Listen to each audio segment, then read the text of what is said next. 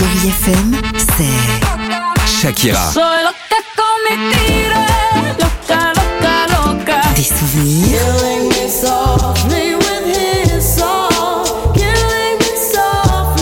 Et la musique qui vous fait du bien. Oh,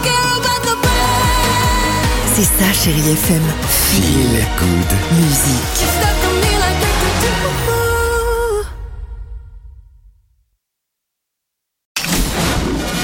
FM.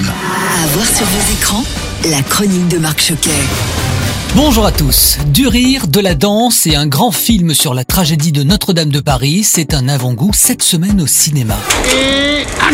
Michel Larocque, une comédienne que nous aimons tous, est de retour devant et derrière la caméra aujourd'hui avec son troisième long métrage Alors on danse, une comédie qu'elle partage avec Isabelle Nanty, Patrick Timsit ou encore Thierry Lhermitte. C'est cool qu'elle soit venue, je croyais que c'était compliqué entre vous. Compliqué C'est pire que ça. On est sœurs. Michel Larocque est Sandra et Isabelle Nanty, Dany. Et comme elles ne se voient pas beaucoup, on ne peut pas vraiment dire que le courant passe entre elles. Mais Sandra va devoir mettre son orgueil de côté et retourner vivre provisoirement chez sa sœur. Elle vient d'apprendre que son mari la trompe.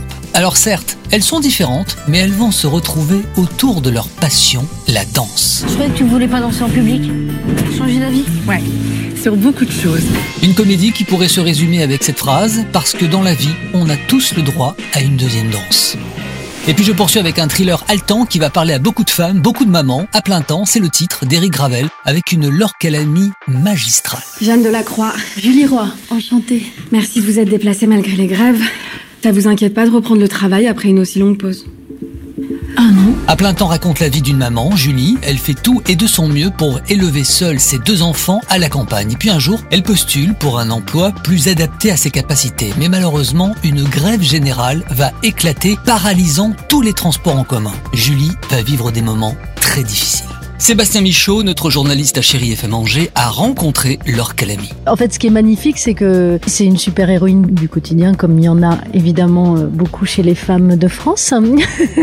Mais euh, c'est raconté d'une manière euh, haletante, comme un thriller, et c'est ça qui est euh, extraordinaire. Enfin, un angle assez inédit de ce film, me semble. À noter que À plein temps a reçu lors de la dernière Mostra de Venise le prix du meilleur réalisateur et meilleure actrice pour Laure Calamy.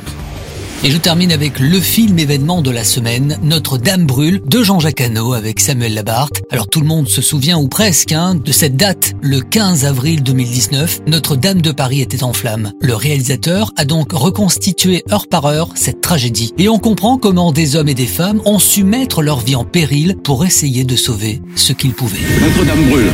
Ça va les partir de partout. Les officiels, les politiques, les célébrités. On va avoir deux feux à gérer. Notre-Dame brûle, du grand cinéma, du grand Jean-Jacques Hano, à voir absolument. Et n'oubliez pas, dès dimanche et pour trois jours, c'est le retour après deux ans d'absence du printemps du cinéma. La place de cinéma est à seulement 4 euros. Profitez-en bien. On se retrouve mercredi, samedi et dimanche à 10h45 sur Chéri FM et en podcast. Très bon ciné à tous. Retrouvez cette chronique en podcast sur chérifm.fr.